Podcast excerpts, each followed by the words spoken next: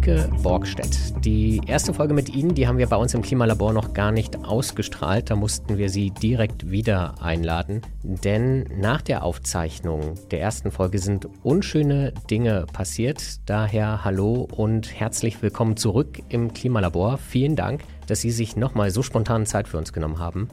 Sehr gerne. Und tatsächlich dieses Mal so spontan. Die Clara wollte natürlich auch gerne hier sein, musste jetzt aber dann doch vor einer Viertelstunde ungefähr absagen, weil sie es nicht schafft. Aber wir rekapitulieren jetzt einfach mal ganz kurz, was passiert ist und stellen Sie auch noch einmal ganz kurz vor. Sie sind Geschäftsführerin des Sinus-Instituts und untersuchen als Sozialwissenschaftlerin, was Menschen warum denken und im Zweifelsfall vielleicht auch tun. Das ist ganz richtig. Und äh, wir beschäftigen uns äh, natürlich äh, ja mit allen möglichen Alltagseinstellungen zu Konsum, Leben, Freizeitarbeit etc., aber eben auch mit ähm, Wahrnehmung des politischen Betriebs in Deutschland schon sehr lange. Und es geht auch weniger um, äh, wie viel Prozent wählt wer, sondern warum eigentlich ja. oder wo kommen politische Einstellungen her. Und genau, ich würde noch einmal ganz kurz zusammenfassen, was wir eigentlich gemacht haben vergangene Woche. Denn wir haben hier bei uns zu dritt in Berlin im Studio gesessen und haben darüber gesprochen, warum den Grünen in Deutschland so viel Ablehnung und ja teilweise auch Hass entgegenschlägt. Die Grünen werden ja tatsächlich für erstaunlich viele Dinge in Deutschland verantwortlich gemacht, die schlecht laufen. Ich denke da zum Beispiel an die Energiekosten. Mir fällt spontan Kriminalität und Migration ein. Und dann kann man sich immer hinsetzen und diskutieren, für wie viel davon sie tatsächlich verantwortlich sind. Relativ sicher sind sie dafür nicht allein verantwortlich, aber die Grünen, irgendwie kriegen sie es immer ab. Und wir hatten eben darüber gesprochen, warum ist das so? Welche Menschen, welche Milieus denken am ehesten so? Welche Fehler machen die Grünen auch selbst? Und dieses Gespräch war 50 Minuten lang, war sehr spannend. Das schneiden wir gleich hinten ran. Das kann man sich dann auch noch einmal in Gänze anhören. Und das war Donnerstag, der 4. Januar, so zwischen 13 und 15 Uhr haben wir dieses Gespräch aufgezeichnet, sind nach Hause gegangen und dann ist Robert Habeck mit der Fähre gefahren, Schleswig-Holstein, und wollte von der Hallig-Hoge mit seiner Familie zurück aus dem Urlaub, ja, wahrscheinlich nach Berlin fahren, vermute ich mal, und wurde dort empfangen an Land von ich meine, es waren ungefähr 100 wütenden Menschen, Landwirten. Ob das tatsächlich am Ende alles Landwirte waren, ist, glaube ich, inzwischen auch nicht mehr so hundertprozentig sicher. Ob sich da noch andere Menschen, andere Gruppen mit runtergemischt haben. Aber er wurde wütend empfangen, aufgehalten. Und ich glaube, man kann sagen, er wurde auch in gewisser Weise bedroht. Ja, das kann man, denke ich, in jedem Fall so einschätzen. Und deswegen ist es ja auch so wichtig, dass wir nochmal darüber sprechen, weil wir eher äh, dieses Thema Aversion, äh, auch friedlichen Protest thematisiert haben. Und ähm, äh, das natürlich jetzt ein Ereignis ist, ähm, was sicherlich auch nochmal mit Blick auf äh, wo sind Ansatzpunkte und Lösungen, ähm, ja, nochmal so ein, ein weiteres Fass mhm. auch aufmacht, eben wenn es diese Grenzüberschreitung gibt. Ja, also wie gesagt, wir haben viel darüber gesprochen, wie kann ich äh, umgehen mit den Sorgen der Menschen vor Verlust, vor Verteilungsungerechtigkeiten ähm, in, in der Transformation etc. Aber was passiert oder was muss passieren, wenn eben auch solche ähm, ja, Veränderungen in der politischen Kultur passieren. Mhm. Ja, und das sind ja ganz klare Grenzen, die da überschritten sind. Und das können ja auch ähm, Personen, die in diesem Bereich forschen, zu Bereich äh, Protestkultur oder Politikwissenschaftler ganz klar benennen, besser auch als ich jetzt als Sozialforscherin, wo das genau verletzt ist, wo das beginnt. Ähm, aber hier braucht es dann tatsächlich ja auch Ansatzpunkte, die über die äh, Partei oder die Regierungskoalition hinausgehen, meines Erachtens, ja. Nämlich eine ganz klare Grenzziehung aller demokratischen Parteien. Genau, ich glaube, ähm, wir drei waren auch nicht die einzigen, die von diesen Bildern doch einigermaßen mitgenommen waren. Ähm, man hat das bei uns in der Redaktion auch am Freitag gemerkt. Man hat es natürlich auch im Politbetrieb gemerkt, dass, glaube ich, allen Spitzenpolitikern, allen bekannteren Politikern daran gelegen war, zu sagen, ähm, Leute ähm, demonstrieren, protestieren ist absolut in Ordnung, anderer Meinung sein ist absolut in Ordnung, aber Verzeihung, so geht's nicht. Weil ich glaube, das ist auch ein bisschen untergegangen. Robert Habeck war nicht alleine auf dieser Fähre. Da gibt es eine Crew, da gibt es einen Kapitän, da war seine Familie mit dabei. Da waren, soweit ich das verstanden habe, auch andere Familien mit dabei, die sich auch bedroht gefühlt haben. Ich glaube, die FAZ hatte dazu einen kurzen Artikel gemacht. Und der Clara und mir ist im Nachhinein aufgefallen, dass wir leider Gottes, muss man ja fast sagen, bei diesem wichtigen Thema die wichtigste Frage vergessen haben. Nämlich, es ging um Ablehnung, es ging um Hass.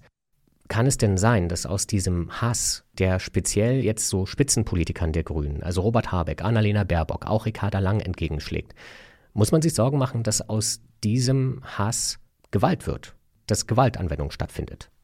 Also ich kann da natürlich nicht in die Glaskugel schauen, aber ich finde, das sind schon sehr alarmierende ähm, Signale, dass so etwas überhaupt ähm, möglich ist. Also es gibt ja auch immer den Versuch zu sagen, hm, gab es das nicht auch schon mal an anderer Stelle etc., also das irgendwie ähm, einzuordnen. Aber ähm, ich denke, was uns beunruhigen sollte, ist ja auch die Abkehr von äh, Sachargumenten in diesem Fall. Ja, also es gab ja auch noch das Thema, äh, spricht man jetzt miteinander und wenn hm. ja, in welcher Form? Das war aber ja auch einfach dezidiert nicht gewünscht, wenn ich jetzt äh, der Berichterstattung da entsprechend ja, ich glaube, es gibt kann. Wie Videos, gesagt, die das eindeutig zeigen, dass Gesprächsangebote ja. gemacht wurden und ausgeschlagen wurden. Ja, Genau, so und ähm, natürlich muss uns das Sorge machen. Wir sehen ja auch an vielen Stellen ähm, eine gewisse äh, Verrohung in der Diskussion. Und ich muss dazu auch sagen, ähm, wenn wir in unseren Untersuchungen ähm, Gespräche führen, also jetzt mal jenseits von ähm, reinen quantitativen Befragungen in Fokusgruppen etc. haben wir natürlich schon auch äh, da erhebliche Veränderungen bemerkt, mhm. wie gesprochen wird, was offenbar sagbar ist mittlerweile, was so vielleicht vor fünf Jahren ähm, noch nicht äh, kommentiert wurde. Auch eben, dass der politische Betrieb als nicht funktionierend ja. beschrieben wird, etc.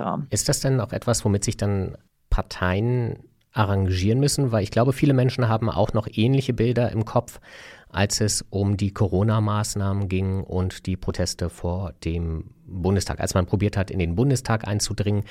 Wir haben jetzt mhm. gerade erst, ist es jetzt zwei oder drei Jahre her, dass in den USA ein wütender Mob nicht nur versucht hat, das Kapitol in Washington DC zu stürmen, sondern tatsächlich gestürmt hat.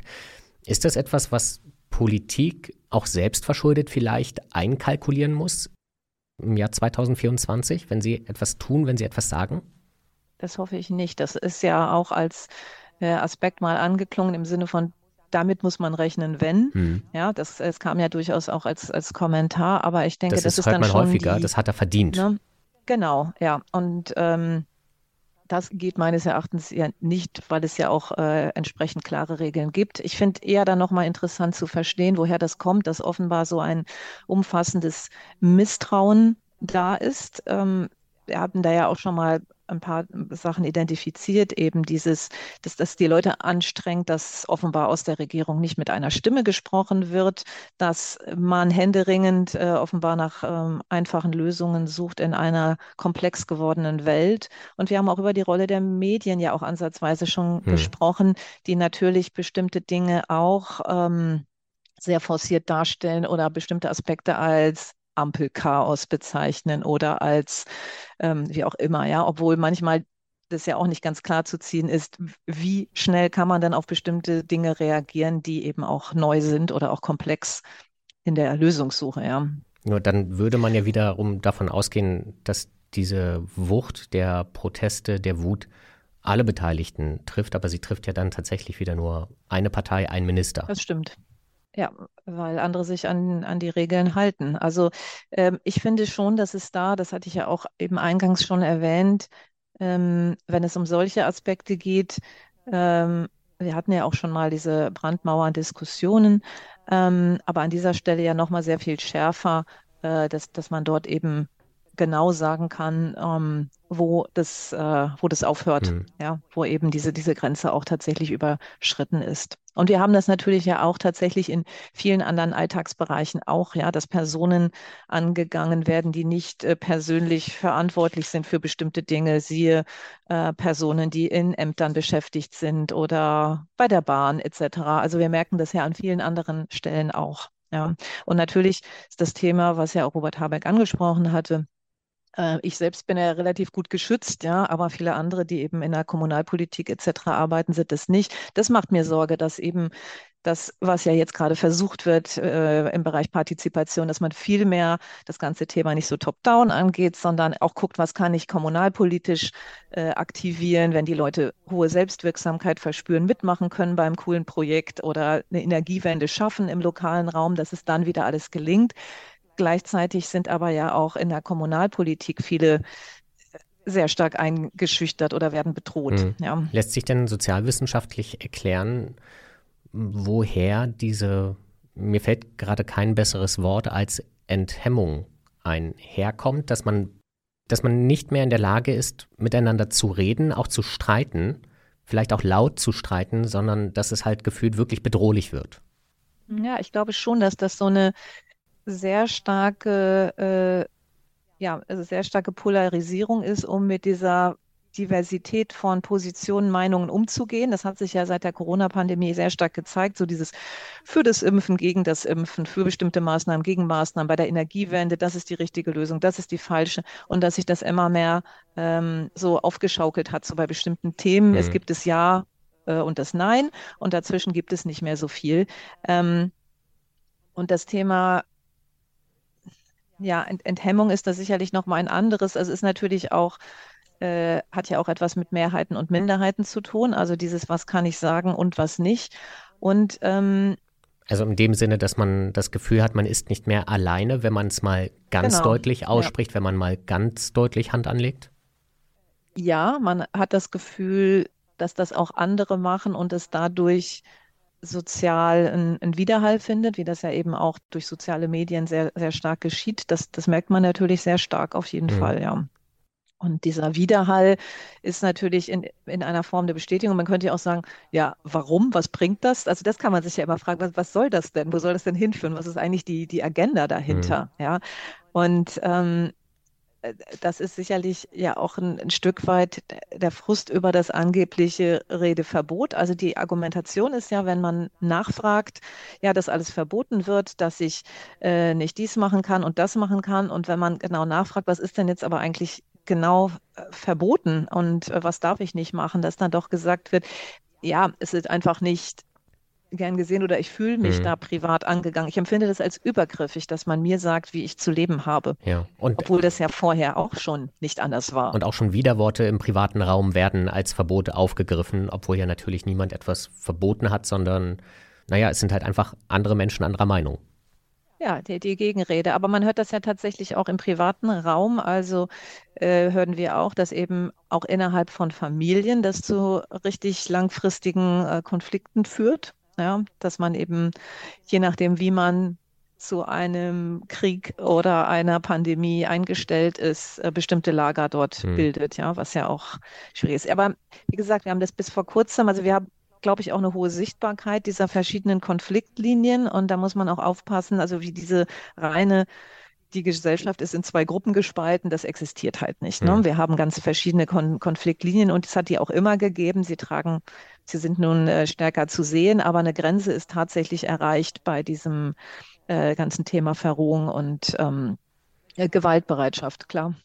Gibt es Möglichkeiten, ja, die Zeit zurückzudrehen ist falsch formuliert, aber dass man anfängt, wieder zivilisiert miteinander umzugehen? Ja, natürlich. Es wird natürlich auch sehr stark darauf ähm, äh, aufgesetzt, dass sich da eine Regierung nicht einig ist, im Sinne von, die wissen das selbst nicht, was sie wollen. Dann kann das ja schon nicht stimmen, ja. Und dass da so ein, ein Keil dazwischen äh, getrieben wird, der das nochmal natürlich erhöht. Ne? Also es hilft, glaube ich, schon, sich äh, da tatsächlich auf die Gemeinsamkeiten doch mal ganz, ganz stark zu, zu konzentrieren. Ähm, um eben auch dieses Vertrauen wieder zu gewinnen. Das sehen wir ja auch sehr stark. Also wir hatten immer schon jetzt nicht ein wahnsinnig hohes Vertrauen in politische Akteure, wenn wir das so in, mit einzelnen Institutionen ähm, vergleichen. Das sehen wir in Erhebungen ja schon.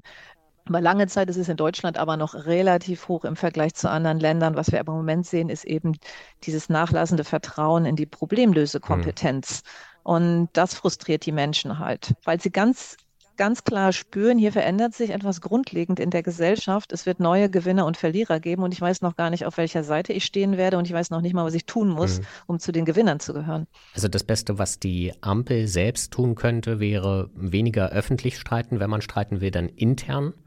Ja. Und sich dann öffentlich gemeinsam äußern und als Problemlöser präsentieren und dann aber tatsächlich auch Erfolge liefern, die allen Menschen helfen? Ja, und natürlich diese, das sagt sich immer so leicht, ne, diese Transformation aus einem Guss oder die positiven Zielbilder, die ja sicherlich sehr häufig angesprochen werden. Aber ich glaube, das Problem ist, dass immer so schnelle, es muss irgendwo Geld gespart werden, es kommt eine einzelne Entscheidung und die trifft eine einzelne Gruppe und die geht auf die Barrikaden und die sagen, wieso jetzt wir als erstes, hm. ja? Oder wieso jetzt wir Hauseigentümer mit den Wärmepumpen oder wieso fängt es jetzt hier an? Also es ist nicht so vom Ende her gedacht, dass man sagt, dahin wollen wir und das verteilen wir auf folgende Gruppen folgendermaßen. Jeder trägt macht seinen Beitrag und dann geht's, sondern man hat das Gefühl, alle sind so in der Kaninchensstarre und dann kommt eine Maßnahme und man muss schnell ganz laut werden, wenn es einen selber betrifft. Und so kommt man natürlich irgendwie nicht weiter. Was in dem Fall ja tatsächlich auch, das muss man der Ampel schon vorwerfen, es ist ein Problem, das sie selbst erschaffen hat, in dem Sinne, mhm. dass sie mhm. nicht in der Lage war, einen soliden Haushalt auf die Beine zu stellen, der verfassungskonform ist. Ja, oder es gab ein paar Dinge, die eigentlich ja im Koalitionsvertrag stehen, wo man davon ausgegangen war, da besteht koalitionsintern Einigkeit und da wird trotzdem Ewigkeiten drauf rumgekaut. Also das ist natürlich auch schwierig, ja. Okay, dann fassen wir vielleicht zusammen einen Vorsatz fürs neue Jahr der Ampel. Wenn sie nicht möchte, dass ihnen das Ding komplett um die Ohren fliegt, dann muss die Ampel sich ein bisschen zusammenreißen und versuchen doch gemeinsam die Probleme zu lösen. Ja, und wenn es um solche Grenzüberschreitungen geht, braucht sie auch unbedingt die Unterstützung äh, der Opposition. Ich glaube, das ist ganz wichtig und da brechen die sich auch keinen Zacken aus der Krone. Ein guter Hinweis, die Ampelparteien sind nicht die einzigen im Bundestag. Aber ich glaube, dann wollen wir es für den Moment dabei belassen. Ich und ich weiß auch Clara sagen vielen Dank, Silke Borgstedt, Geschäftsführerin des Sinus-Instituts. Wir haben jetzt gleich nochmal 50 Minuten mit Ihnen, in denen wir wirklich ausführlich darauf eingegangen sind und wir hätten wahrscheinlich nochmal irgendwie eine halbe Stunde, Stunde darüber reden können. Wie gesagt, woher kommt diese Ablehnung? Warum ist das in vielen Teilen keine Ablehnung mehr, sondern Hass? Welche Menschen sind das? Und ganz wichtig, das darf man nicht vergessen, wir wollen das lösungsorientiert machen. Was kann man tun, um das vielleicht wieder so ein bisschen gerade zu rücken und dann doch irgendwann nochmal ins Lot zu bringen? Ganz herzlichen Dank dafür, auch nochmal für das Update.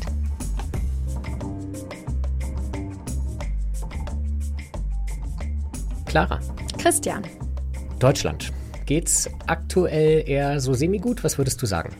Naja, du weißt, ich bin keine Freundin davon, das jetzt irgendwie immer so schlecht darzustellen oder hm. schlecht zu zeichnen. Ich glaube, viele Dinge laufen wie immer noch sehr gut. Klar, man kann sich immer mit dem Ausland vergleichen, dann wird einem relativ schnell klar, dass wir hier doch noch sehr privilegiert sind. Aber ich weiß schon, was du meinst. Und vor allem die Unzufriedenheit, die ist ja auch überall zu spüren. Insofern, klar, der Wirtschaft geht es gerade nicht so gut. Die Inflation ist zwar abgeschwächt, aber man spürt sie ja doch noch sehr deutlich. Alle reden über die Heizkosten. Ja, und wenn wir jetzt gerade uns natürlich die Hochwasserlage anschauen, dann ist es klar, dass es sehr vielen Menschen gerade nicht gut geht. Genau, wir hatten heute die schöne Meldung, dass wir, glaube ich, die niedrigsten CO2-Emissionen in Deutschland seit den 50er Jahren haben. Und das liegt nicht daran, weil wir so besonders toll gespart oder besonders toll erneuerbare Energien ausgebaut haben, sondern vor allem, weil die Industrie so wenig arbeitet oder vor allem inzwischen im Ausland arbeitet. Aber ja, aber ja, es ist immer eine gute Nachricht, wenn weniger CO2-Emissionen ausgestoßen werden. Ich glaube, das muss man schon so ganz klar auch nochmal sagen, auch wenn ich natürlich die Gründe dafür, genauso wie du, sehr skeptisch und kritisch sehe, vor allem, ob es dann auch so bleibt. Ja. Und wenn man sich dann fragt, woran liegt denn das, dass es aktuell nicht so gut läuft, dass es vielleicht auch in den letzten Jahren im Großen und Ganzen nicht so gut läuft, was denkst du, wer oder was ist daran schuld? ich weiß ja, worauf du anspielst und ich musste mir natürlich jetzt hier in der Vorbereitung auch nochmal dieses Video anschauen. Ich glaube, es ist einer der meistgenutzten Einspieler in der Heute-Show von Horst Seehofer. Vielleicht haben es einige auch vor Augen, wie er sagt, die Grünen. Ich kann nicht so gut Stimmen nachmachen, aber ich hoffe. Ein bayerische männliche. nee, das ist nicht meine Expertise. Aber jedenfalls ist dieses Gefühl da. Ich habe ja eben schon gesagt, dass ich glaube, viel von der Unzufriedenheit und von dem Gefühl, dass es nicht gut läuft in Deutschland, auch vor allem emotional bedingt ist. Und das wird vor allem auf die Grünen projiziert. Ja. Ich glaube, das sehen wir überall. Ja, Robert Habeck und seine Wärmepumpen sind schuld an den Heizkosten. Und irgendwie haben dann viele Menschen erstaunlicherweise vergessen, dass Russland einen Krieg gegen die Ukraine begonnen hat. Wir haben den Atomausstieg vollendet und die Grünen sind schuld, dass die Strompreise steigen, obwohl die an der Entscheidung genauso beteiligt waren wie CDU und SPD natürlich vor vielen Jahren. Die Grünen sind schuld an Migration und Kriminalität, obwohl das, glaube ich, auch ein bisschen mit dem Krieg in Syrien und Angela Merkels Wir schaffen das zusammenhängt. Und mhm. diese Liste kann man immer so weiterführen und den Grünen werden wahnsinnig viele Dinge vorgeworfen. Und das sind ja fast immer noch so ein bisschen die zahmen Vorwürfe, denn unser Chef, eigentlich mein Chef, Hanno, unser Redaktionsleiter bei ntv.de, hat am Silvestermorgen ein bei einem Spaziergang in der Uckermark ein Plakat entdeckt, sage ich mal, ein Neujahrsgruß, der sich wie folgt las: Ihr lieben Ossis, sagt mal, wie lange wollt ihr euch noch von diesem grünen Gesocks schikanieren lassen? Sie hassen Deutschland und schleusen Millionen von Antisemiten in euer Land. Die grünen Lumpen nennen euch rechtsradikal und senden euer Geld zu ihren Nazi-Freunden nach Kiew. Grüne Halunken werden euch alles nehmen, was ihr euch seit der Wiedervereinigung aufgebaut habt. Garniert war dieser Gruß dann auch noch mit einem Bild von Wladimir Putin. Und spätestens dann ist wahrscheinlich auch klar, aus welcher politischen Richtung dieser Neujahrsgruß mhm. kommt. Aber ja, wir wollen heute darüber reden, warum die Grünen so gehasst werden. Ja, also der Neujahrsgruß ist tatsächlich ziemlich erschreckend. Der ist auch so schön dekoriert mit Weihnachtskugeln und noch einem frohen Weihnachtsgruß und ein ja. gesundes 2024. Also es kommt so ganz harmlos daher und normalerweise würden wir solch, sowas natürlich auch nicht einfach hier so wiedergeben, aber es ist halt etwas, das man immer wieder findet. Was und wir zwar nicht nur, wieder Ja, und bemerken. zwar nicht nur im Internet, wo man es vielleicht erwartet. Bei Twitter braucht man, glaube ich, gar nicht anzufangen, sondern auch in der Realität. Und deswegen haben wir uns heute einen Gast eingeladen, der es vielleicht hoffentlich besser weiß als wir, Silke Borgstedt vom Sinus-Institut. Herzlich willkommen im Klimalabor. Hallo, ja, ich freue mich spannender Karriereweg, wenn man das so sagen darf. Begonnen mit Musikwissenschaft und dann über die Arbeit im Bereich Markt- und Konsumforschung bei den Sozialwissenschaften gelandet. Und jetzt untersuchen Sie, was Menschen denken und warum sie so denken. Und dann erklären Sie uns doch bitte, wir fangen mit der einfachsten Frage an, warum hassen so viele Menschen die Grünen? Ja, eine äh, nicht ganz leichte Frage und sicherlich auch zu Beginn ähm, eine wichtige Einordnung, wie grenzen wir Hass von Aversionen ab. Denn dass es natürlich äh, Menschen gibt, die einer Partei näher stehen oder ferner stehen, das hat es ja immer gegeben. Mhm. Es hat auch schon immer polternde Bierzelt-Wahlkampfreden gegeben gegen andere Parteien. Ähm, aber wir haben hier in der Tat, das Plakat hat das ja eben sehr deutlich gezeigt, echt äh, haben wir es mit einer anderen Dimension zu tun. Das ist keine politische Ablehnung mehr, das ist tatsächlich irgendwie persönliche persönliche Abneigung, persönlicher Hass teilweise? Ja, und jetzt muss man natürlich auch nochmal unterscheiden, was ist das, was auch ähm, nach außen getragen wird. Es ist ja ähm, nicht so, dass das jetzt ähm, äh, vielleicht eine besonders große Gruppe, aber eine sehr laute ist. Aber mhm. natürlich ähm, überträgt sich diese, diese Hassspitze äh, ja auch in, in die Bereiche rein, wo grundsätzlich auch schon Aversionen bestehen. Also das emotionalisiert das einfach nochmal ein ganzes Stück mehr. Und das Interessante ist ja, wenn wir auch nochmal bei diesen Aversionen bleiben, ähm, es gibt ja die, die inhaltlich bedingte Kritik, dass man eben sagt, okay, Natürlich gibt es die Gruppen, die sagen, ich stehe dem eher Ich offen, bin gegen das AKW aus. Ja, ich bin gegen das AKW aus. Ne? Und deswegen wähle ich eher die eine Partei und die andere eher nicht. Ja?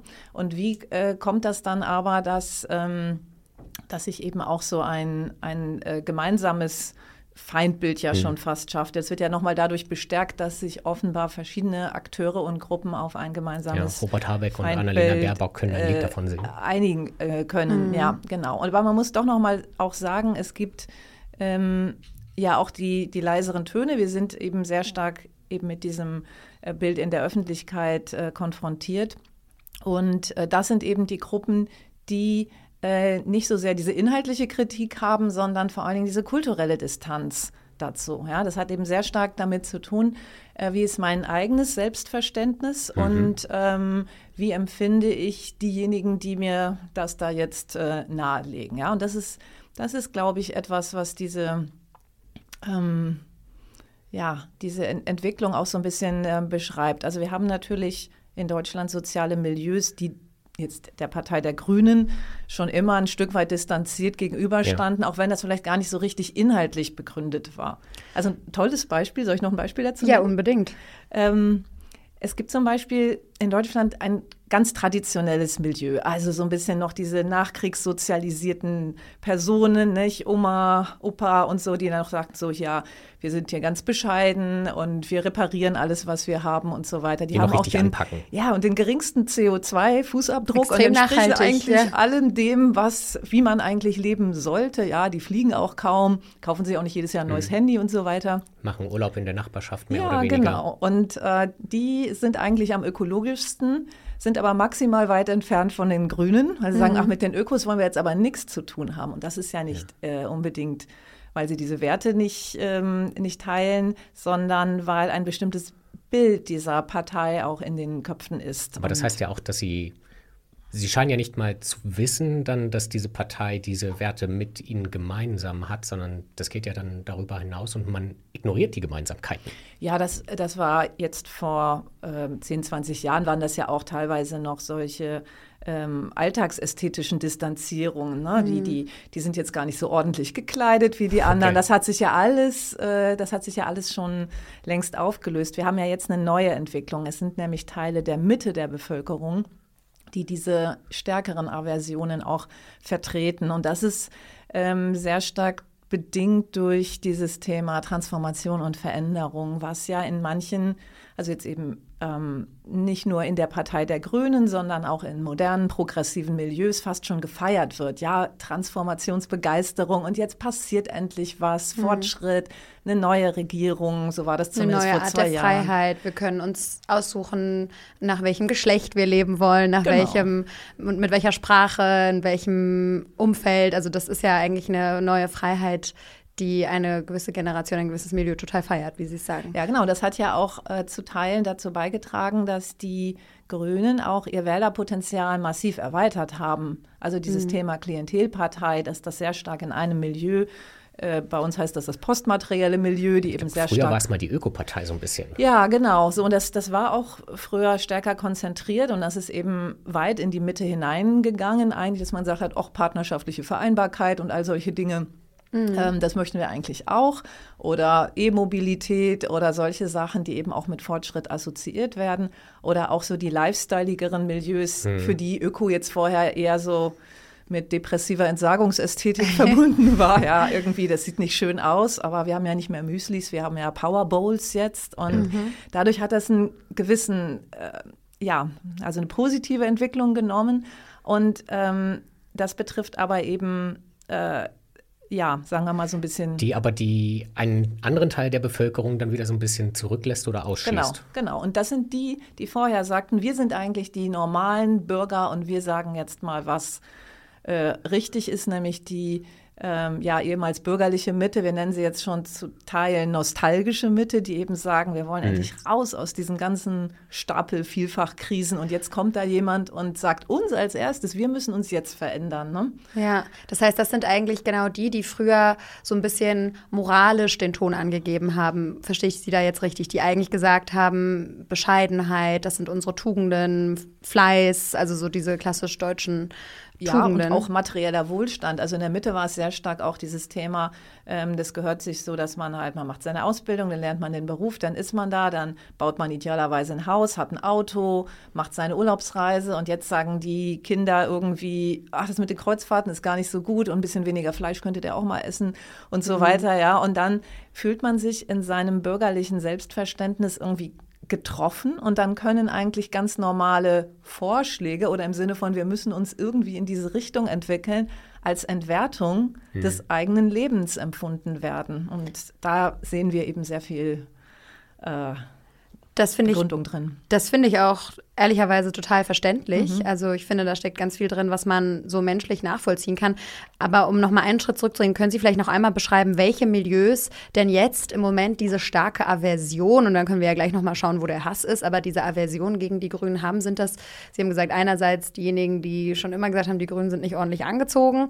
Aber können Sie das noch ein bisschen genauer umreißen? Kann man ja. das auch vielleicht regional eingrenzen? Weil wir hatten vorhin das Beispiel aus der Uckermark und du hattest, bevor wir natürlich, wie es immer so ist, den Aufnahmeknopf gedrückt haben, erzählt. Ähm, erinnere uns bitte nochmal an. Ja, es gab eine, fand ich, ganz erschreckende Zahl aus Sachsen, wo das INSA-Institut mal gefragt hat, welche Partei können, können sie sich unter keinen Umständen vorstellen zu wählen.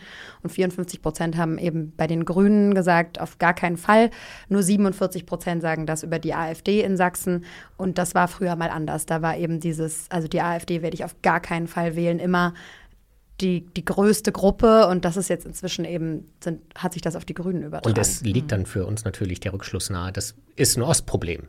Das sind die Menschen im Osten, die etwas gegen die Grünen haben. Ich würde sagen, das kann man nicht äh, allein nicht regional erklären. Also wir sehen äh, diese übrigens Verschiebung ja auch generell. Also im Moment, ich habe mir gestern auch noch mal das aktuelle Sorgenbarometer angeschaut. Wir machen ja auch mal so Erhebungen, wovor haben die Menschen gerade am meisten Angst oder was macht ihnen am meisten Sorgen? Und da liegt die Erhöhung der Spritpreise deutlich über äh, Angst vor Rechtsextremismus im Moment. Okay. Ja, das fand mhm. ich auch schon sehr bezeichnend. Ja. Ähm, also es ist so, dass wir das sehr stark sehen, das hatten wir aber auch schon vor Jahren, als, äh, also so 2015, als das eben mit der Geflüchtetenkrise stärker wurde und so weiter, als ja auch die AfD stärker im Aufwind war. Ähm, da waren das eher ähm, Gruppen äh, in prekären Lebenswelten, wo es auch wirklich ganz hart um die ähm, existenzielle ökonomische Situation geht, ja, wo man auch sagen kann, okay, da ist einfach Befürchtung, dass alles, was jetzt mit ökologisch oder mit Umbau der Gesellschaft, mit noch kurzfristigeren Jobs, mit noch weniger Geld, mit noch mehr Belastung zu tun hat. Und das ist eben jetzt sehr stark in die äh, Mitte gewandert, insbesondere eben dieser nostalgische Teil, aber auch zum Teil schon in diese jüngere, pragmatische Mitte, die eben sagt, ja, im Prinzip könnte ich da noch mitgehen, aber ähm, wir sind die, die das alles bezahlen müssen. Mhm. Die da oben, gerade die, äh, diejenigen, die die Partei der Grünen wählen, die können sich das alles leisten. Die müssen nichts an ihrem Leben verändern. Die leben einfach nur besser und sagen uns noch, das ist das eigentliche Leben. Die da unten, die wenig haben, die kriegen alles irgendwie subventioniert. Das wird ja auch sehr stark mhm. nach unten getreten, dort, wo eigentlich schon man selber sehen muss, wie komme ich gut klar, wird eher noch nach unten getreten und weniger. Das war in den 90ern anders nach oben geschaut. Wie komme ich denn äh, dahin? Wie gelingt sozialer Aufstieg? Und dort ist das gerade sehr ähm, stark. Auch dort, wo sozioökonomisch es eigentlich noch ganz gut läuft. Ja. Also das sehen wir eben auch, das ist dort die Angst davor, dass man weniger haben wird. Ja, das war ja auch in diesem Wahlkreis Sonneberg im vergangenen Jahr das große mhm. Thema, dass man eigentlich gesagt hat, eigentlich ein relativ wohlhabender Wahlkreis mit einer geringen Arbeitslosenquote. Und man hat sich gefragt, was ist eigentlich, warum sollte es hier eine riesige Protestwahl geben? Und trotzdem hat eben der AfD-Kandidat dort gewonnen. Also das war glaube ich, einer dieser Beispiele, wo man gesehen hat, es ist eben nicht nur da, wo es irgendwie wirtschaftlich schlecht läuft oder wo es den Menschen schlecht geht. Trotzdem habe ich noch nicht ganz verstanden, diese nostalgische Mitte, ähm, wie, wie sieht die aus? Also Sie sagen, okay, das geht schon in ein jüngeres Milieu über. Können Sie das ein bisschen abgrenzen? Sind mhm. das jetzt die? Das sind eher so zwei Gruppen, diese ja. nostalgische und die pragmatische äh, Mitte und bei, den nostalgisch, bei der nostalgischen Mitte, und das ist nochmal wichtig, dieses ganze Thema Hass, Hetze, das ist ja nicht, das betrifft ja nicht das ganze Milieu. Das mhm. ist eben die, die Spitze, das sind eben einzelne Personen und da verwehrt sich auch äh, dieses Milieu ganz stark. Die sagt einfach nur, wir sind eben äh, auch unzufrieden mit der Entwicklung, wie sie ist und das wird man auch wohl noch sagen dürfen. Und außerdem haben wir, es ist das Hauptproblem, dass man nicht mehr miteinander spricht. Also das denke ich, da werden wir ja auch gleich noch hinkommen. Mhm. Woran liegt es dann auch oder was kann man da auch äh, tun? Machen die ja? Grünen selber Fehler? Ja, sozusagen. Ähm, äh, uns wird gesagt, was wir anders machen sollen. Es dringt sofort. Das Erste, was passiert, ist, da kommt irgendwas in meinen mhm. privaten Raum mhm. ähm, rein. Ja? Und ähm, übrigens auch noch mal mit diesem Regionalthema dieses Milieu ist sehr stark in einzelnen ostdeutschen Bundesländern vertreten. Also wir mhm. sehen eher dort, wo ähm, Teile dieses Milieus verankert sind, dass das dort stärker auftritt. Und die sind eben vielleicht in bestimmten Regionen stärker präsent. Wir können das ja auch mikrogeografisch ausweisen. Ähm, und daher äh, ja, fällt das dann da auf fruchtbaren Boden. Aber also beim Großteil der Menschen eher auf, mm, ja, finde ich auch nicht gut. Man nimmt das so zur Kenntnis, aber das ist ja nun nicht so, dass jeder da solche Sachen twittert. Da sehen wir die Spitze des Eisbergs, die wir auch vor 20 Jahren, weil die noch gar nicht äh, so stark Social Media genutzt haben, ja. auch nicht so Das heißt, die würden Sie auch gar nicht so als Problem ausmachen. Es gibt immer eine, eine Gruppe, die, die dann sehr stark und sehr extrem ist, was das angeht. Aber das Problem ist, ist wie weit das inzwischen überall diese Aversion geteilt wird und man ja. da so Also es ist sicherlich riskant zu sagen und das würde ich auch überhaupt nicht unterstützen. Äh, da Teile der Mitte sind komplett rechtsextrem und so weiter. Ja, also mhm. das ist, ist glaube ich nicht. Ähm, es ist mehr als Frust, aber ähm, es ist eher äh, das Gefühl, hier läuft was in die falsche Richtung und man, und das ist eine Entlastung, ein gemeinsames Feindbild zu haben. Ja, das ist ja so ein bisschen Dissonanzreduktion im Sinne von, ich suche jetzt mal nach einer einfachen Lösung und ich suche mir jetzt auch einen Schuldigen. Und von dieser Mitte, die jetzt auch diese Aversion gegen die Grünen entwickelt, wer ist denn dort die Partei? Wer sind die Menschen, von denen Sie sich angesprochen fühlen? Ist das dort auch die AfD, wie man es zum Beispiel dann in Sonneberg gesehen hat? Ja, immer oder? stärker. Ja, und das sind äh, dann aber auch Gruppen, die, die ursprünglich ähm, äh, eben sehr stark vorher eine der beiden äh, ja, sogenannten großen gewählt Volksparteien ja. gewählt haben. Das ist auch nicht, nicht so sehr ein, ein Shift von so langsam über, was weiß ich, über die SPD ins konservativere Lager und dann so langsam dahin, sondern mhm. eher ein ich habe eigentlich immer SPD mhm. gewählt und jetzt, ähm, das gibt mir jetzt irgendwie nichts und dann. Und das liegt in Teilen zumindest daran, dass halt CDU, SPD und dann ab und zu auch Grüne und FDP regiert haben und man dort gemerkt hat, wenn diese Parteien regieren, dann wird mein Leben nicht besser und jetzt wähle ich die Partei oder unterstütze diese Partei, die noch gar nicht die Möglichkeit hatte, oder? Ja, das ist wirklich eine interessante Frage. Das ist ja dann, wenn man auf die Frage kommt, äh, was, was gelingt denn jetzt besser? Ähm, nicht so, dass die sagen, die AfD könnte das besser lösen, mhm. sondern das ist jetzt irgendwie falsch und da muss man einen Gegenpol setzen. Es ist ja auch so, sieht man ja auch häufig in den Untersuchungen, ähm, dass ja auch nicht unbedingt anderen Parteien äh, zugetraut wird, die Probleme jetzt alle äh, besser zu lösen ja. oder so. Ne? Das mhm. ist ähm, ganz klar. Es ist einfach ein anderes also auch ein sich veränderndes Demokratieverständnis. Also diese, diese Härte, diese Kompromisslosigkeit, die auch zeigt, dass, also für die ist sozusagen Demokratie gar nicht immer mit Diskussion und Kompromiss und Ringen um Lösungen verbunden, sondern sehr stark auch mit, ja, Demokratie ist immer dann, wenn passiert, was ich will. ja, das sollte man vielleicht nochmal erklären, wobei ich jetzt das finde ich nochmal interessant, dass man noch mal, auch nochmal ganz klar sagt, auch die SPD und die CDU leiden ja extrem unter diesen Veränderungen. Also wir haben uns jetzt hier zwar auf die Grünen konzentriert und trotzdem gibt es einen dann doch auffällig starken Hass mhm. gegenüber den Grünen oder ja. Aversion Hass. Wie gesagt, da muss man nochmal ein bisschen aufpassen, aber gerade weil die Grünen so dann doch verhältnismäßig wenig in Regierungsverantwortung waren, mhm. ähm, auch seit der Wende, aber vor allem, wenn man sich die, die, gesamte Bundesrepublik, die Geschichte der Bundesrepublik anschaut, auch da hattest du, Christian, einen Twitter-Post rausgesucht. In den letzten 43 Jahren hat 32 Jahre lang die CDU das Kanzleramt in Deutschland besetzt, die Grünen bisher genau null Jahre. Und trotzdem an allem, was in Deutschland schiefläuft, sind die Grünen schuld. Mehr als die Hälfte der Deutschen glaubt das. Also da gab es einen, einen Twitter-Post und das darf man sich ja dann schon fragen, warum landet das irgendwie alles bei einer Partei, die dann doch verhältnismäßig wenig zu verantworten hat, ganz mhm. konkret. Ja, das ist interessant. Das sieht man ja auch in der ähm, politischen Forschung, zum Beispiel auch beim Thema ähm, Verbote, dass ähm, im Wahlprogramm der Grünen ja äh, nicht äh, mehr Verbote vorhanden sind oder vorkommen als in anderen Parteien, eher im Gegenteil. Oder auch, äh, dass dort, ähm, wo ähm, mit der Grünen Partei gemeinsam regiert wird, dass dort nicht irgendwie die Problemlösemaßnahme Nummer eins das Verbot ist. Also eigentlich gar nicht. Rein faktisch lässt sich das kaum ähm, feststellen. Deswegen ist eben diese äh, kulturelle Distanz, also diese, diese Haltung in, in Teilen der Mitte, die eben sagt, die entwerten das, was mir wichtig ist. Diese, diese bürgerlichen Werte von zum Beispiel materiellem Wohlstand, sozialem Aufstieg, äh, etwas, äh, es, es zu etwas bringen etc., das soll mir irgendwie jetzt ähm, weggenommen werden oder das soll in Frage gestellt werden. Das liegt auch daran, dass natürlich äh, die Grünen auch teilweise, ich sag mal, klingt ein bisschen naiv, aber auch ehrlicher agieren. Mhm. mhm. Also solche Themen wie Verlust anzusprechen oder neue Formen von Wohlstand in den Raum zu stellen, das wirkt als Bedrohung dort. Und dann auch so ein bisschen mit dem Vorschlaghammer vielleicht die Lösung präsentieren. Viele Parteien mhm. oder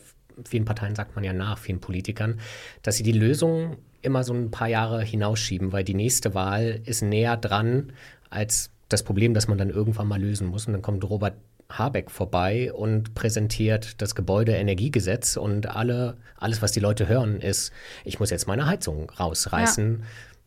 Weil er der Einzige ist, der offen ausspricht, dass man, dass wir keine Zeit mehr haben. Das fällt den Grünen auf die Füße.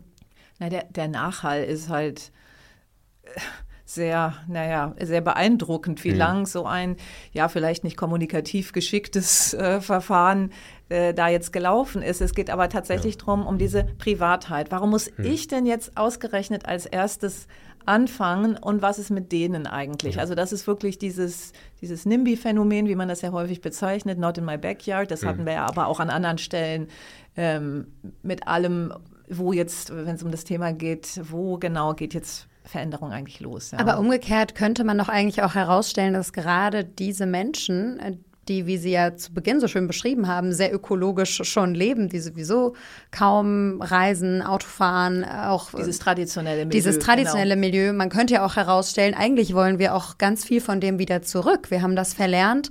Wir wollen eigentlich wieder zurück zu dieser Bescheidenheit, sich an dem erfreuen, was man hat. Also ich muss echt häufig in diesem Podcast oder wenn ich mit meinen Eltern darüber spreche, an meine eigene Oma denken, die nie auf die Idee gekommen wäre, sich jedes Jahr einen neuen Mantel zu kaufen, wie Sie es mhm. gesagt haben. Ähm, selbst wenn sie sich das leisten konnte. Also, und die auch nie auf die Idee gekommen wäre, Essen, was noch in irgendeiner Form genießbar gewesen wäre, wegzuwerfen. Also diese Dinge, die man jetzt mit viel Kraft eigentlich versucht, wieder aufzubauen. Also Lebensmittelverschwendung ist jetzt zum Beispiel ein Riesenthema in, in deutschen Haushalten.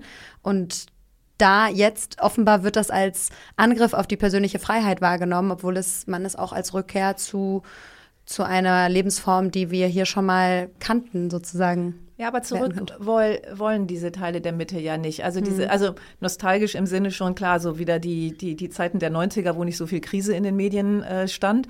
Aber ähm, die haben schon dieses Bewusstsein, wir leben in einer Gesellschaft, in der es automatische Wohlstandsgewinne gibt. Mhm. Wenn ich mich richtig verhalte, dann geht es immer weiter voran. Und schon Stillstand ist nicht gut. Und dieses Gefühl zu haben, den Kindern soll es besser gehen als mir, und zwar eben nach diesen Kriterien, die man gelernt hat, ist da eben schon, äh, ja. Ja, na gut. Und jetzt sagen die Kinder, mir geht es aber nicht besser, wenn dafür sozusagen der Planet nicht mehr bewohnbar ist, sozusagen. Mhm. Wir haben das kurz schon angerissen. Die Grünen sind, wenn man sich, also sie wirken nicht besonders glücklich, wenn sie ihre Gesetze vorstellen oder wenn sie Ereignisse kommentieren hatte mir aufgeschrieben, dass die Grünen manchmal so ein bisschen, Sie hatten gesagt, manchmal sind sie ein bisschen zu ehrlich. Ich hatte mir aufgeschrieben, manchmal sind die Grünen oder wirken zu naiv in dem, was sie tun, weil sie nicht kommen sehen, was diese Aussage oder diese Vorstellung verursachen könnte. Sind die Grünen ein bisschen selber schuld an ihrem schlechten Image?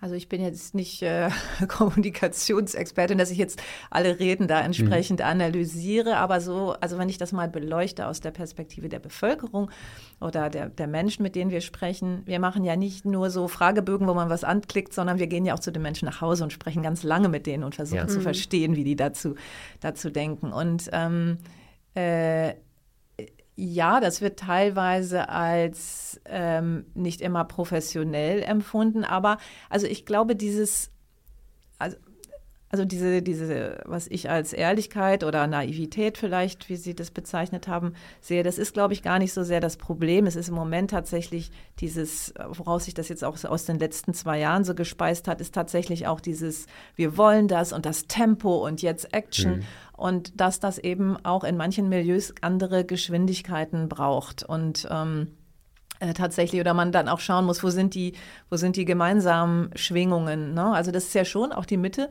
ist ja jetzt nicht ein Milieu, äh, was sich äh, überhaupt nicht verändern will. Die wollen ja schon auch modern sein und äh, vorankommen und so weiter. Aber im Moment ist das halt alles ähm, ein bisschen äh, viel und verdichtet. Und sie haben eben das Gefühl, das ist nichts Gemeinsames. Das ist, glaube ich, noch ganz wichtig, auch bei dem Thema so Lösungen, ähm, dass, dass die immer das Gefühl haben, da sagt ihnen jemand, ihr müsst jetzt machen und dass es kein Wir ist. Also, dass die mhm. als Hauptproblem sehen, dass man nicht mehr miteinander spricht. Also, dass es nicht diese Durchmischung gibt. Und man muss ja auch sagen, dort, wo es vor Ort passiert, wenn es um ob jetzt Hochwasser oder sonst mhm. was, da spielt das dann ja auch alles gar nicht mehr so eine Rolle. Oder wenn man gemeinsam was schafft oder ja. wie das in Baden-Württemberg funktioniert und so weiter. Wenn man ja. sich kennt oder aktiv gemeinsam da was macht, dann ähm, oder in den Gemeinden, wo man sich gemeinsam für eine Windkraftanlage entscheidet und dann auch alle ja, profitieren. Beispiel. Da gibt es dann auch funktioniert ja auch irgendwie. Genau, selten Streit. Mhm. Alle freuen sich. Deswegen frage ich mich auch ein bisschen, also wir reden gleich auch noch mal über die Fehler der Grünen selbst, aber welche Schuld sehen Sie auch bei den anderen Parteien ein bisschen, die ja auch die Grünen teils, teilweise die CDU sehr offensichtlich, aber auch bei der S SPD gibt es in vielen Bundesländern immer häufiger so diesen Vorwurf an die Grünen ganz konkret. Und Friedrich Merz hat das ja auch noch mal ganz eindeutig so benannt. Oder in Bundesländern wie Bayern und Hessen hat sich die CDU jetzt auf die Fahne geschrieben, das Gendern zu verbieten und macht das auch explizit sozusagen als Gegenentwurf zu den Grünen. Also da wird immer gerne, die Grünen werden gerne als Einentwurf äh, hingestellt und dann wird ein Gegenentwurf gezeichnet. Und das kommt auch noch an. Also offensichtlich, das wird ja von den Wählern und Wählerinnen belohnt. Mhm. Können Sie, sehen Sie da auch einen Mitgrund dafür? Das macht das natürlich dann irgendwie attraktiv. Man hat das Gefühl, man hat einen gemeinsamen Feind. Ja, genau. Es macht, äh, da haben sicherlich andere Parteien entdeckt, dass das äh, erfolgversprechend ist, auf diese extremen Polarisierungen aufzusetzen und Themen zu setzen, die vielleicht von der anderen Partei, jetzt in dem Fall den Grünen, überhaupt gar nicht permanent auf dem Tableau stehen. Es ist ja nicht so, dass da irgendwie Gendern das Hauptthema war. Das ist, sind ja eher, also die CDU spricht, glaube ich, mehr über das Gendern als die Grünen. Aber da habe ich jetzt ja. keine Inhaltsanalyse betrieben. Aber es bleibt Vermutung. trotzdem Aber bei den bleibt, Grünen hängen. Es bleibt hängen, weil man merkt, wie im Moment ähm, Nachrichten wahrgenommen und rezipiert werden. Und äh, einerseits das ist ja auch immer so ein Widerspruch. Einerseits äh, sagen die Menschen dann, ah, das ist furchtbar, dass die immer streiten, es passiert nichts, sie kommen nicht voran. Und auf der anderen Seite wird ja schon gegiert nach den nächsten ähm, Polarisierungen, die da irgendwie stattfinden. Das ist ja beides immer ein bisschen. Ne?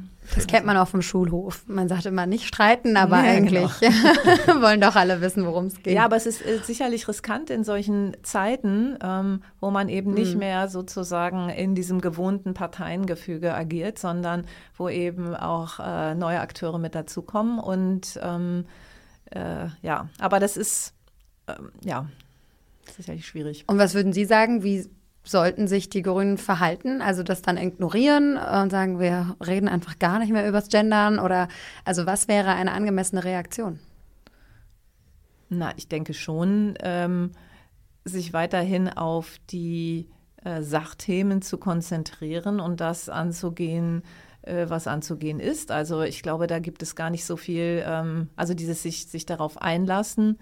Ähm, äh, ist, ist ja auch äh, schwierig oder führt ja nichts, dann ist man ja natürlich in den gleichen, in den gleichen Debatten drin. Ja. Aber ich glaube, dieses ganze Thema permanente äh, Richtigstellung und Zurechtrücken, auch wenn man das äh, man auch denkt, ach, jetzt schon wieder und so weiter. Aber das, das ist, glaube ich, schon ähm, was, ganz, was ganz Wichtiges. Und nochmal, also es ist ja äh, total okay, dass da jeder seine ähm, Positionierung hat. Aber das ist, das ist jetzt sicherlich eine Dimension, die auch mit Blick auf die Bevölkerung ähm, eben gefährlich ist, wenn solche ähm, ja, und auch natürlich dagegen vorzugehen, gegen ganz klare Verstöße und Beleidigungen und so weiter, ja, die haben da ja nichts verloren. Sollte die Parteispitze sich vielleicht ab und zu auch öffentlich Unterstützung wünschen oder einfordern von Winfried Kretschmann, weil denen scheinen, mhm. die Grünen scheinen ihn scheinen vergessen zu haben, dass es ihn gibt und dass er, ich habe nachgeschaut, seit 2011 schon Baden-Württemberg regiert als Ministerpräsident. Und ich glaube, da kann man nicht so von so, so, so einem Hipster-Bundesland äh, reden, in dem alle nur noch schlecht gekleidet rumlaufen, sondern das ist, glaube ich, nach wie vor eines der, der zwei, drei erfolgreichsten Bundesländer in Deutschland. Und alle anderen Parteien lassen das geflissentlich unter den Tisch fallen, dass da seit 2011 sehr erfolgreich eine, ein grüner Ministerpräsident regiert. Hm, betrifft ja auch andere Landesregierungen. Ja, hm, ja. also und er hat ja immer einen ganz anderen Stil als die aktuelle Parteispitze der Grünen zum ja, Beispiel. Er ist ja. ja. sehr, sehr leise, ein Mann der leisen Töne. Er geht, er Ja, oder? Ja, aber es braucht ja auch die Profilierung. Also es ist ja schon auch, äh, da ist ja dann vielleicht auch nicht jeder mit einverstanden oder sowas. Aber das funktioniert dort und es ist vielleicht auch ein sehr guter, guter Kompromiss. Also, also ich würde jetzt eher, ohne jetzt da ähm, Parteienberatung zu betreiben, wirklich auch nochmal schauen, was erwartet die, die Bevölkerung denn von einer Partei. Also dass ich jetzt eher so nochmal aus dieser hm. Perspektive drauf schaue. Denn die haben schon das Gefühl, viele Menschen, die eben diese Aversionen auch hegen, dass die extrem weit weg sind von ihrem Lebensalltag. Ja, und da muss ja irgendwas dran sein. Das sollte man auch ernst nehmen. Ja. Also dieses, äh, also ich sag mal, wir versuchen immer bei jedem Milieu auch zu, so die Ressourcen oder die, die Potenziale zu sehen, ja, und was, was sind deren Kompetenzen. Und wenn jetzt nochmal diese nostalgische Mitte benennen, ist es dort ganz klar eine Sensibilität für gestörte Gleichgewichte. Also mhm. in der mhm. Gesellschaft ist irgendwie was so ein bisschen aus den Fugen geraten. Ähm, man traut sich ja kaum mehr irgendwas zu sagen. Es ist auch eine Sprechunsicherheit teilweise, weil man glaubt, da nicht mithalten zu können, sich nicht gut genug auszukennen.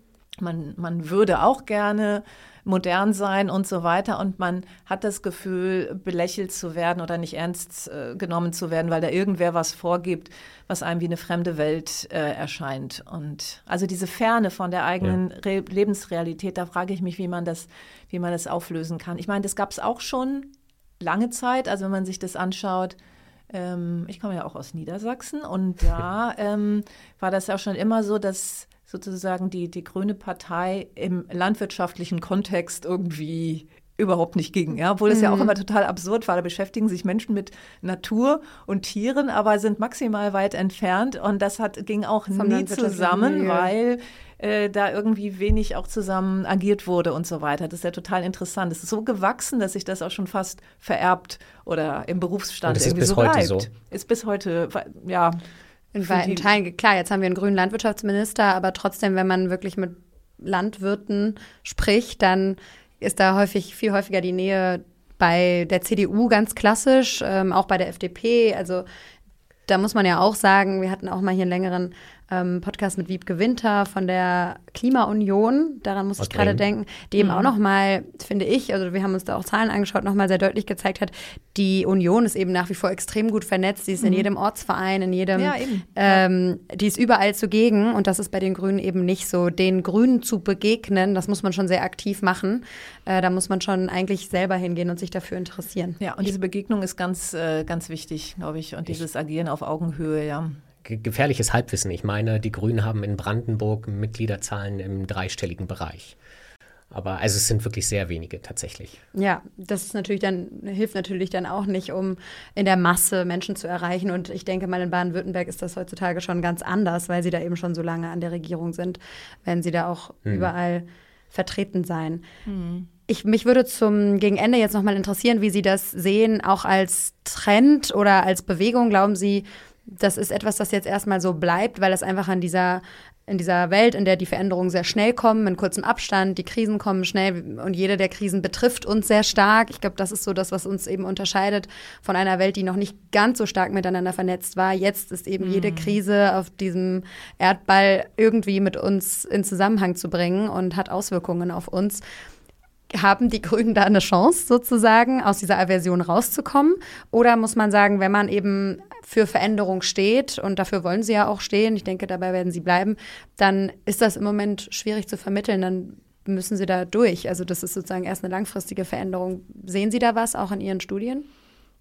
Hm, ich, ich denke schon, dass, dass man durch diese Veränderung äh, durch muss. Ich glaube, es ist, aber das auch noch ein wichtiger Punkt ist, dass das manchmal von der Kommunikation her so wirkt, als würden wir jetzt erstmalig Transformation machen oder sowas. Ja, das mhm. kommt ja auch so, Achtung, liebe Leute, jetzt müssen sich alle mal verändern und jetzt geht's los.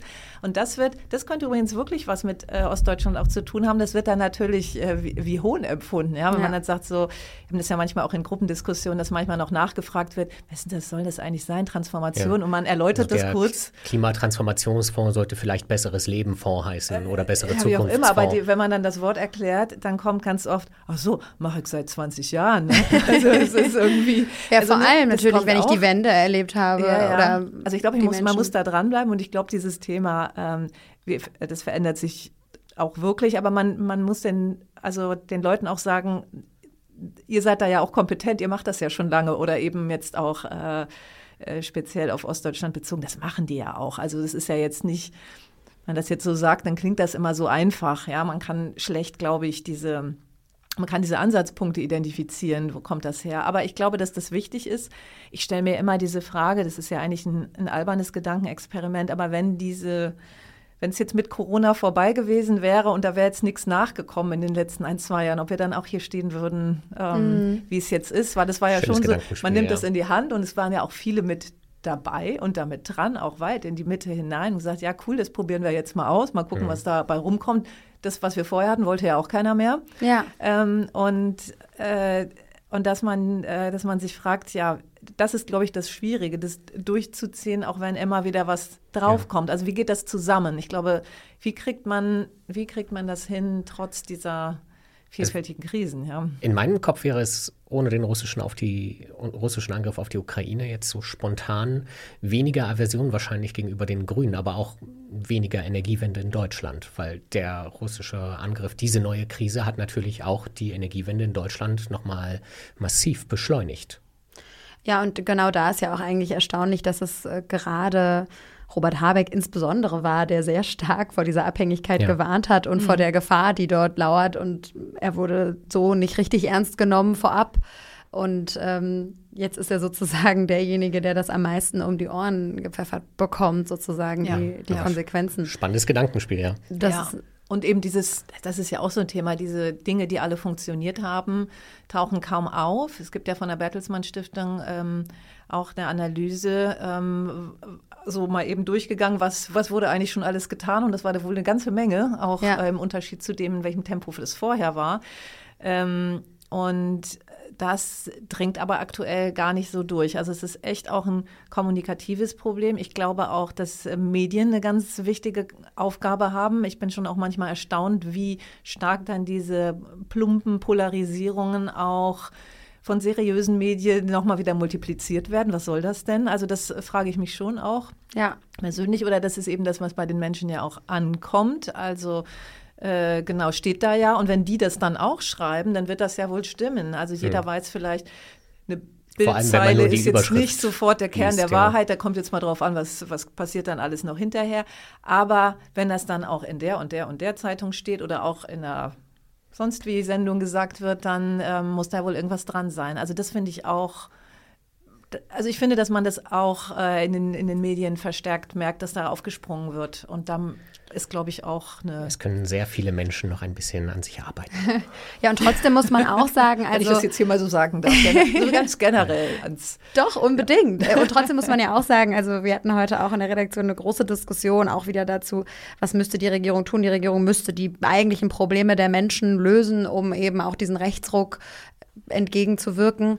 Aber dann fasste ein Kollege von mir, fand ich das auch sehr gut zusammen und sagte, naja, ich sehe es ehrlich gesagt gerade umgekehrt. Die Menschen mögen die Lösungen nicht oder die kommen ja. mit den Lösungen ja, im Moment nicht klar, weil das schließt wieder an das an, was Sie gesagt haben, dass eben dann teilweise den Kern ihrer ähm, ihres Selbstverständnisses teilweise berührt. Also Oder die Roadmap ist nicht klar. Also dieses schöne neudeutsche Wort. Also es mhm. fehlen, glaube ich, diese positiven Zielbilder. Bei allem war ja irgendwie man hat halt eine Krise, äh, es ist so, und dann habe ich da so einen so Peak und dann wird es irgendwie wieder besser. Und hier weiß man nicht genau, was, was sieht wie sieht denn das aus, wenn wir alle glücklich transformiert mhm. sind? Wer sind wir denn dann eigentlich? Das ist auch ein, ein häufiger Vorwurf, den man speziell gegenüber den Grünen hört und liest auf Twitter oder überall sonst im Netz, dass sie ähm, Verbote mehr oder weniger präsentieren. Sie möchten gerne den Autoverkehr, speziell in Berlin, in der Innenstadt verbieten, ohne dass die S-Bahn pünktlich fährt und zuverlässig fährt.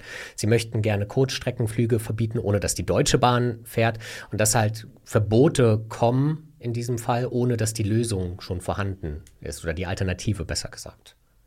Also auf jeden Fall braucht das natürlich so ein äh, Gesamtsystem. Das ist ja häufig so, wenn man dann etwas, äh, genau, einen Vorschlag macht, aber die Struktur dafür noch nicht geschaffen mhm. ist, dann, dann ist es schwierig, wobei ist es ja auch, auch da nicht wirklich clever. was verboten war. Ja. Es ist ja hier in Berlin niemandem verboten, Auto zu fahren. Also, aber ähm, es wird dann schnell so zugeschrieben, wenn der Plan ist, wir wollen da und dahin. Und in der Tat, das machen die in Paris, glaube ich, gerade schlauer. Also erstmal alles, alles so zurechtbauen mhm. und dann ein Jahr später fragen, was wollt ihr jetzt lieber haben, das oder das? Und man mhm. hat aber schon die Strukturen geschaffen.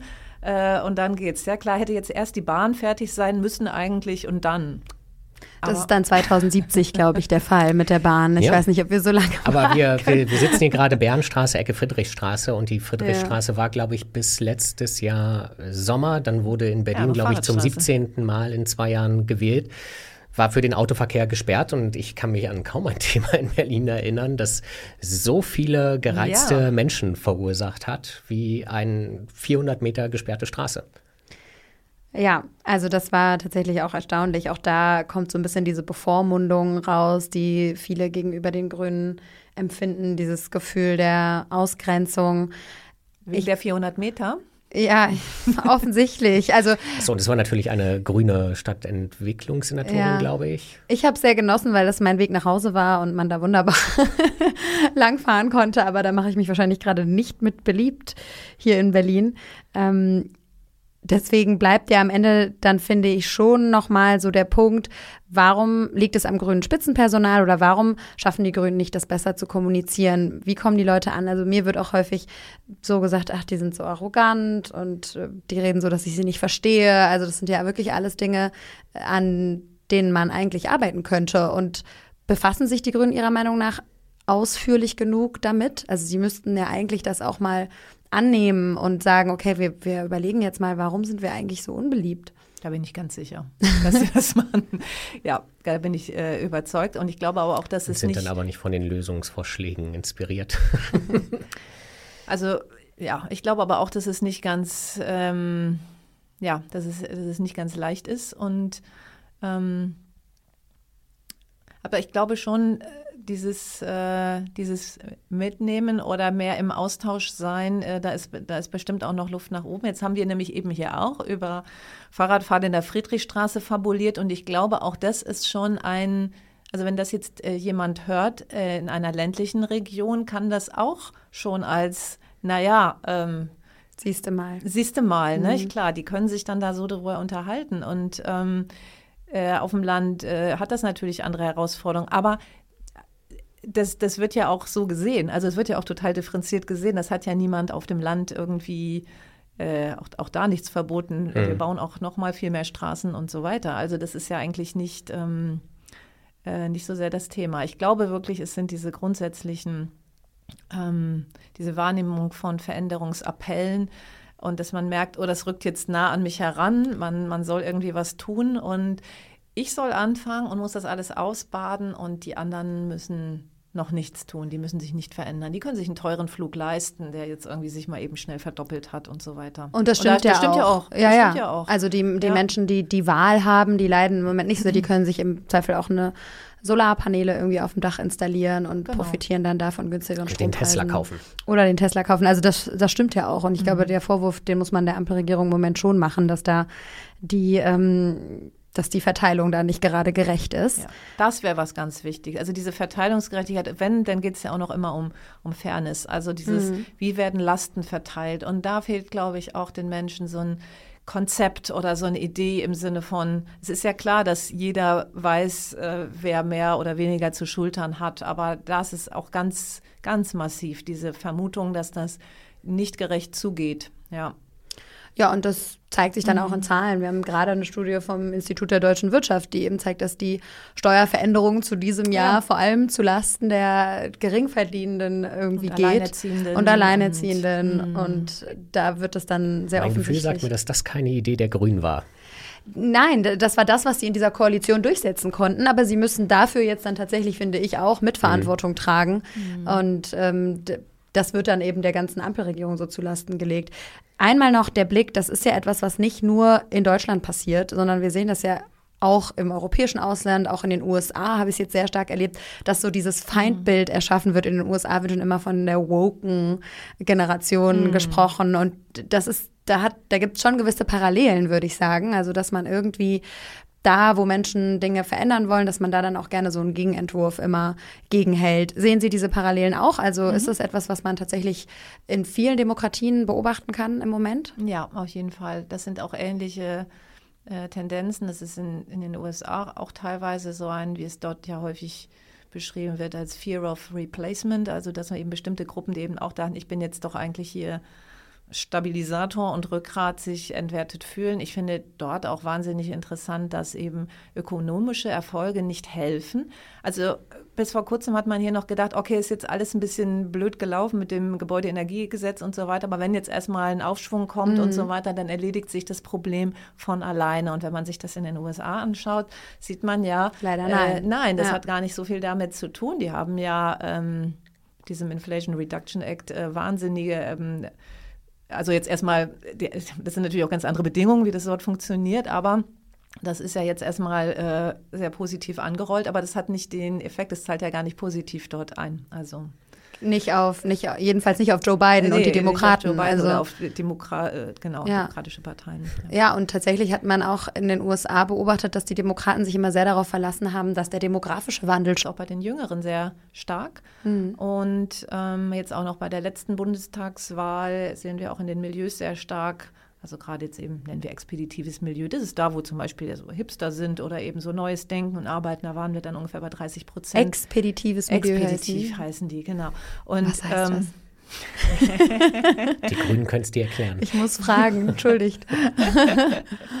ja, so aus sich herausgehend, immer für Veränderung offen, etc. Okay. Und ähm, äh, die haben dann, äh, aber da ist es eben so, dass äh, schon auf dem zweiten Platz äh, war dann die FDP etc. Also äh, die wählen einfach mittlerweile jenseits von Volksparteien. Mhm. Das ist einfach CDU und SPD nicht mehr so relevant. Und ich glaube, das wird demografisch noch sehr interessant werden, dass eben eher äh, spitzere Profile, jetzt durchaus aber eben auch AfD etc., jetzt nicht in diesem Milieu, aber in der, in der Alterskohorte ist es ja nicht so, das ist ja ganz interessant, ähm, dass es äh, die Älteren sind, sondern es ist ja eher so 30 bis 59 altersmäßig. Ähm, und jetzt bei den Jüngeren sehen wir es eben auch stärker. Also es geht eher von, also die, diese bunten Koalitionen, ich glaube, an, an die müssen wir uns, äh, werden wir uns gewöhnen, das stärker. Also Was ja auch nicht verkehrt eben nicht mehr, muss. ja eben genau, das ist nicht mehr diese ein, zwei großen ja. Säulen gibt, sondern dass da einfach viel mehr passiert. Ich warte ja immer noch auf die erste schwarz-grüne Koalition auf Bundesebene, zum Beispiel oder so. Aber ich glaube, das wäre auch mal ein spannender Mix, weil man ja, wir haben vorhin über Winfried Kretschmann gesprochen, bei ihm scheint es ja sehr gut zu funktionieren mit Das war ja vor 21 ein richtiges Thema, ob das ja. nicht äh, die, die Zukunft ist. Es grade, wird gerade relativ weit weg, aber. Und ich glaube, das ist auch so ein, so ein Thema. Die Grünen und die, die Union, die sind sich ja häufig mehr, als man denkt. Ja, ja. Wir hatten über Naturschutz, ähm, Heimatschutz. Sie waren es jedenfalls im Moment ja. und unter einer Friedrich Merz geführten Union finde ich das jetzt nicht so sehr. Also da wird auch diese sehr große kulturelle Distanz, die Sie ja auch so schön beschrieben haben, das ist auch das, was bei mir ehrlicherweise am stärksten hängen bleibt. Also diese, dieses kulturelle Zugehörigkeitsgefühl, das ist eben heutzutage wichtig und das fehlt vielen bei den Grünen. Ich glaube, das ähm, ist so die Erkenntnis für mich. Hm. Und ich bedanke mich äh, sehr, dass Sie sich die Zeit genommen haben. Sehr gerne. Auch ich sage vielen Dank und natürlich wie immer alle Interviews und alle Podcasts könnt ihr nachlesen auf ntv.de und natürlich nachhören überall da, wo es Podcasts gibt und natürlich auch bei RTL Plus und bei uns in der App von NTV. Ciao, bis nächste Woche.